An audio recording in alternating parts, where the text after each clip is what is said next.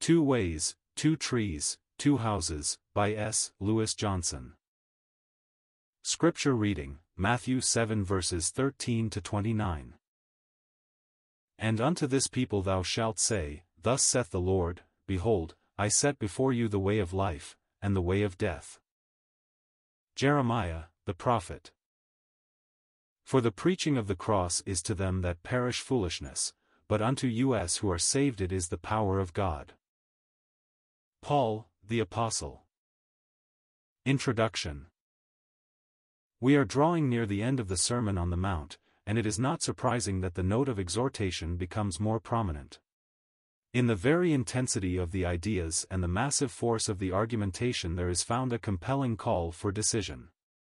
It is not, however, the outward call for a show of hands, the signing of a decision card, or prostration at the mourner's bench.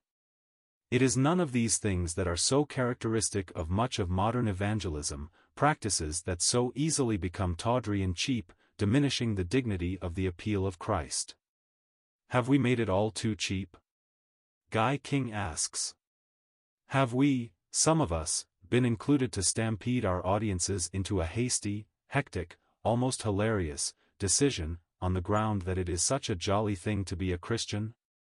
The Master never hesitated to present the inquirer with the stark realities of the case.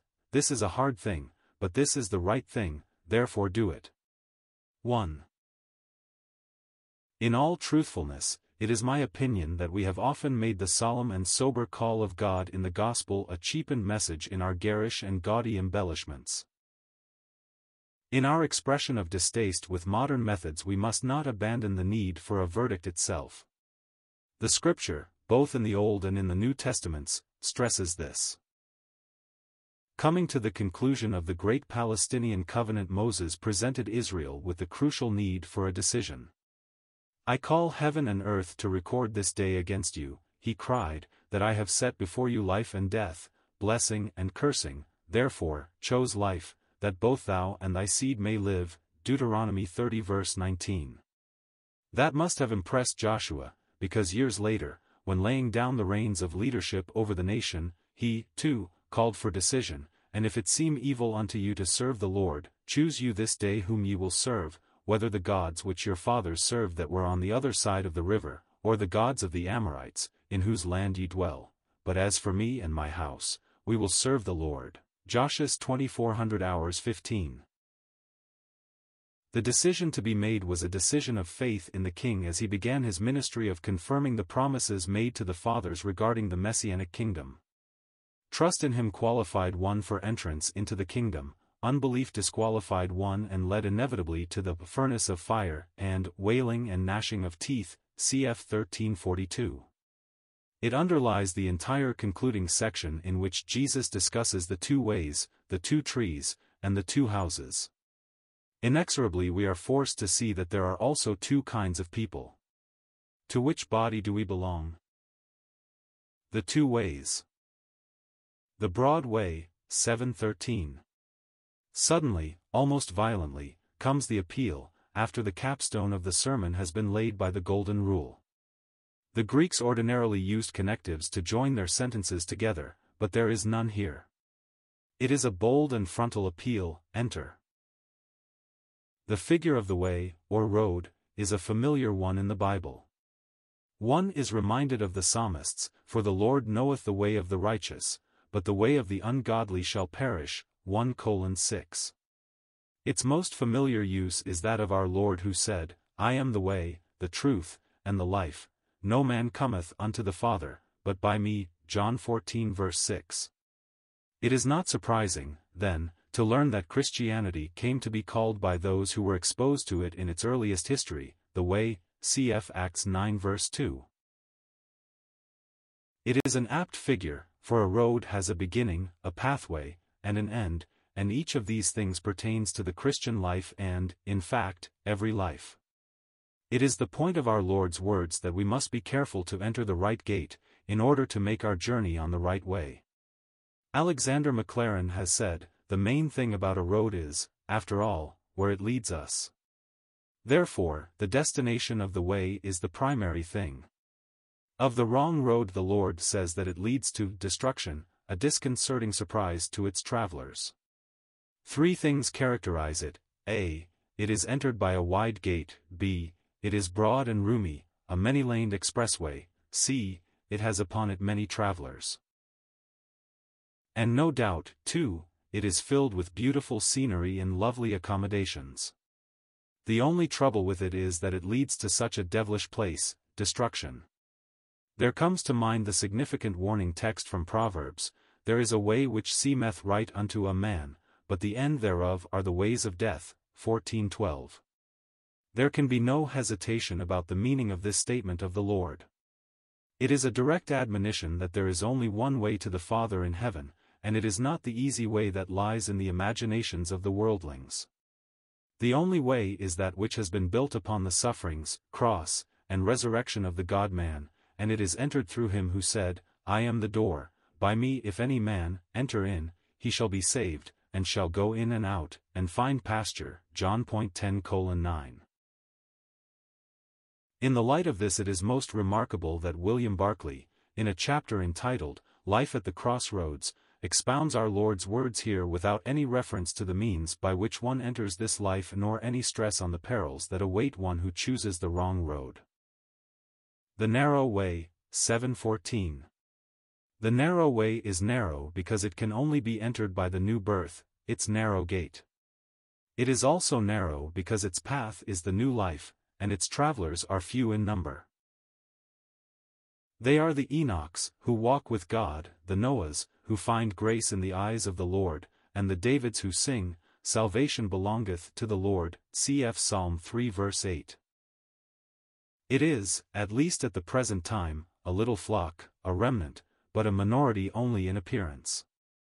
"I verily believe," Guy King said, "that the unseen horses and chariots of fire are still round about the Lord's little flock.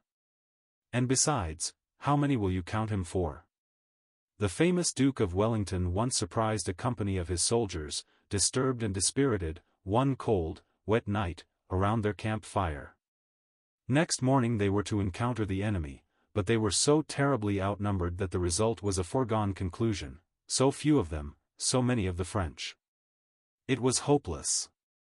At that point in the conversation, the Iron Duke revealed his presence, and intervened, with the question, "And how many do you count me for?" Their great general was a host in himself, and they won the battle that next morning. So by the side of his minority stands, unseen, their mighty Lord. How many shall we count him for? Someone has said, "One with God is a majority." two. The idea that the road is narrow and has few passengers has often been slandered by unbelievers who resent the divine conditions for salvation and satirically recite, "We are God's chosen few, all others will be damned, there is no room in heaven for you, we can't have heaven crammed." The words about the few are from our Lord and represent his evaluation of the situation, and the response of the rebellious only confirms the truthfulness of his claims. The gate and road, nevertheless, are open for all who come in repentance and faith. Come. The two trees. The admonition, seven fifteen. The connection of this section with the preceding is caught very nicely by Tasker, who writes, "What makes the narrow way hard to find is the existence of numerous false teachers who have their own formulas for man's welfare, and who cry aloud, in the days of Jesus from the housetops and in the streets, and in our own time from the pages of newspapers, novels and journals, 'This is the true way, walk in it.'" Three. Never has this been more true than today. We are surfeited with almost every conceivable deviation from the genuine theology of the Word of God. We have process theology, the theology of revolution, neo-orthodox theology, death of God theology, theology of hope theology, secular theology, Teilhard's cosmic evolution, in addition to the ever-present theologies of Judaism, Roman Catholicism, and Arminianism. In new forms error continues to assert itself and evidently will continue to do so until the Second Advent. The Bible is full of warnings against the false prophets, and it is not astonishing at all to hear Jesus denouncing them, cf Deuteronomy thirteen verses one to five, Ezekiel eight verses one to fifteen. In our day they come with their false teachings of universalism, as the false prophets and priests of Jeremiah's time did with their message of, peace, peace, when there is no peace, six fourteen. To them Jehovah promised only judgment, as our Lord's words also intimate. He says that they are dressed in sheep's clothing, and the figure is also apt, for often the false teachers appear to be courteous, kindly, considerate, affectionate, helpful, distinguished, and learned in the wisdom of the world, if not in the Scriptures. And, if one is not acquainted with the doctrine of common grace, the explanation of their apparent goodness and yet heterodoxy poses a problem. The Apostle Paul's words in Second Corinthians eleven verses thirteen to fifteen are a help here, for he shows that it is quite possible for Satan's men to appear to be angels of light.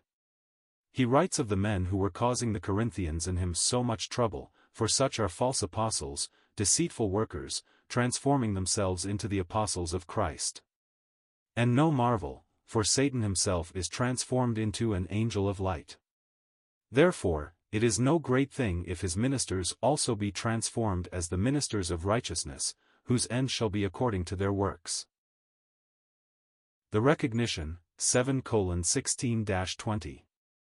But how shall we know the ravening wolves, when they look so much like sheep? The answer is found in these verses, and they teach that they are to be known by their works, just as a tree is to be judged by its fruit. The point of the verses is simply this: evil doctrines, such as those proclaimed by the false prophets, always produce a perverted morality. Belief and practice, creed and conduct cannot be separated. What we do ultimately is a reflection of what we think, and never is this more true than in theology of the Christian brand. Luther said, "It is not good works which make a good man, but a good man who does good works." There are some general principles that may help to guide the simple in their discovery of the false prophets and teachers, for the wolves are characterized by certain distinguishable traits. In the first place, they are often seen by their self-interest, manifested in that they teach for material gain, for prestige, and for the propagation of their own personal ideas. It was said of John Brown of Haddington that he used to pause from time to time in his preaching, as if he was listening for a voice. And it is certainly characteristic of a genuine minister of God's word that he preaches God's truth, not his own thoughts. For we are not as the many who corrupt the word of God, Paul claimed, but as of sincerity, but as of God, in the sight of God speak we in Christ, Second Corinthians two verse seventeen, cf four colon two.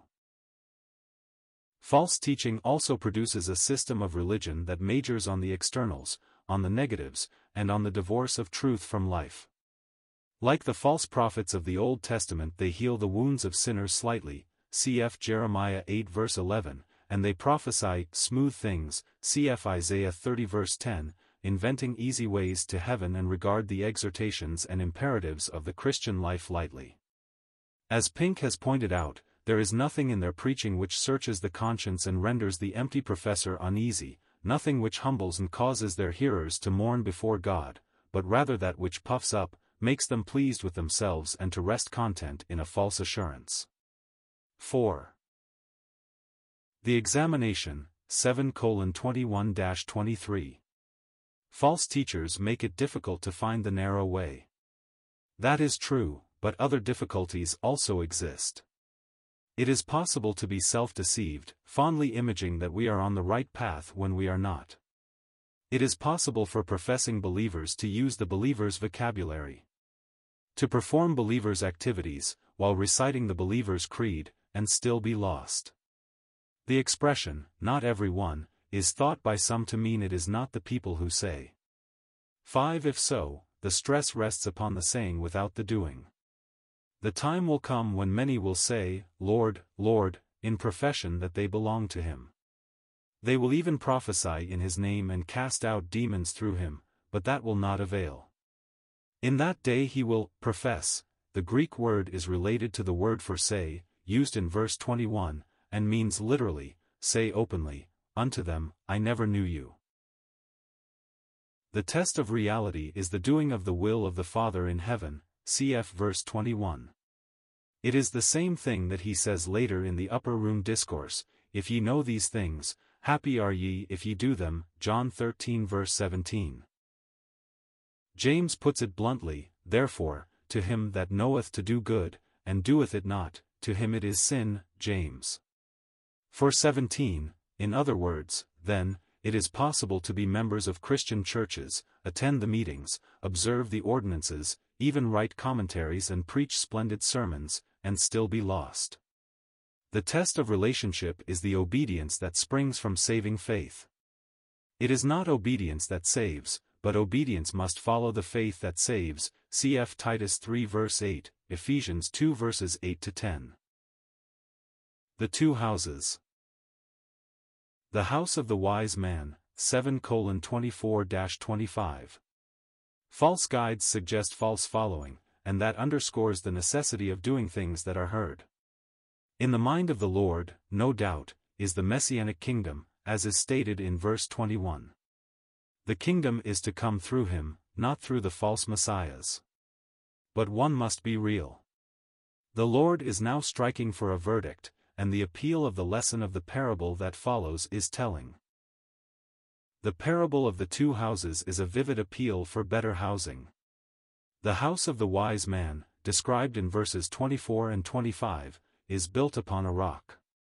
The word Petra, later used in this famous passage in sixteen eighteen, in which the Lord Jesus responds to Peter's confession of him as the Christ, the Son of the living God, with, "Blessed art thou, Simon Barjona, for flesh and blood hath not revealed it unto thee, but my Father, who is in heaven, and I say also unto thee, that thou art Peter, Petros, a small rock, a pebble, and upon this rock, Petra, a great mass of rock, a cliff, I will build my church, and the gates of hell shall not prevail." Against it, certainly suggests the Lord Jesus. He is the foundation stone, the true rock, and upon him alone may one's life be built, cf first Corinthians three verse eleven, first Peter two verse four. The hymn says it beautifully. On Christ the solid rock I stand, all other ground is sinking sand. The house of the foolish man, seven colon twenty-six to twenty-seven. The house of the foolish man is distinguished from that of the wise man only in its foundation. One is built upon rock, the other upon sand. Outwardly the two houses are the same. It is when the rains, the floods, and the winds come that the difference between them becomes manifest, but, when they do come, the difference is as wide as the foundations of Venice and New York.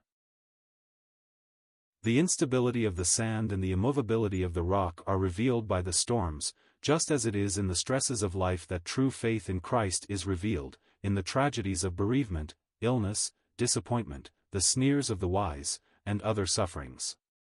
All sunshine makes a desert, someone has said. The apostles found it out, for in that small group hardly a one escaped great storms. Many were martyred, but the rock did not fail them. In the description of the fall of the house in verse twenty-seven, great stress rests on the adjective great, for it is reserved for the end of the sentence in the original text. Thus, the sermon ends with, "And the fall of it was great." The whole audience is left with the crash of the unreal disciples' house sounding in their ears. Plummer notes. Point six. What a solemn picture. Conclusion. The Sermon on the Mount closes with an acknowledgement by the hearers of the unique character of the doctrine of Christ. They were astonished at his theology. He did not teach as the scribes, whose language was, "Rabbi this said so and so, Rabbi that said such and such." He spoke on his own authority as a legislator, not as a commentator. He commanded, prohibited, repealed, and promised on his own bare word. Specifically, he a. claimed authority over all former revealers, five colon seventeen to twenty, b. claimed his life was the embodiment of the law of Moses, five seventeen, c. claimed to be the reality of the hopes of the godly through the ages, for he fulfilled the prophets, two, five seventeen, d. claimed a unique relation to their Father, never using our with the word, e. claimed authority over the destinies of men, seven twenty-one to twenty-three, f, claimed the right of absolute obedience from men, a claim resting upon his deity in sacrifice, g, claimed to be the final judge, seven twenty-three. Can we then say, give me the Sermon on the Mount, and keep your doctrinal theology for yourselves, as so many have done? Finally, authoritative teaching demands action. May the Holy Spirit guide our minds and hearts into a trust in Him that transforms our lives. First King, page one eleven. Second Ibid, page one thirteen. Third Tasker, page eighty-two. Fourth Pink, page three thirty-nine. Fifth Tasker, page eighty-four. Sixth Plummer, page one nineteen.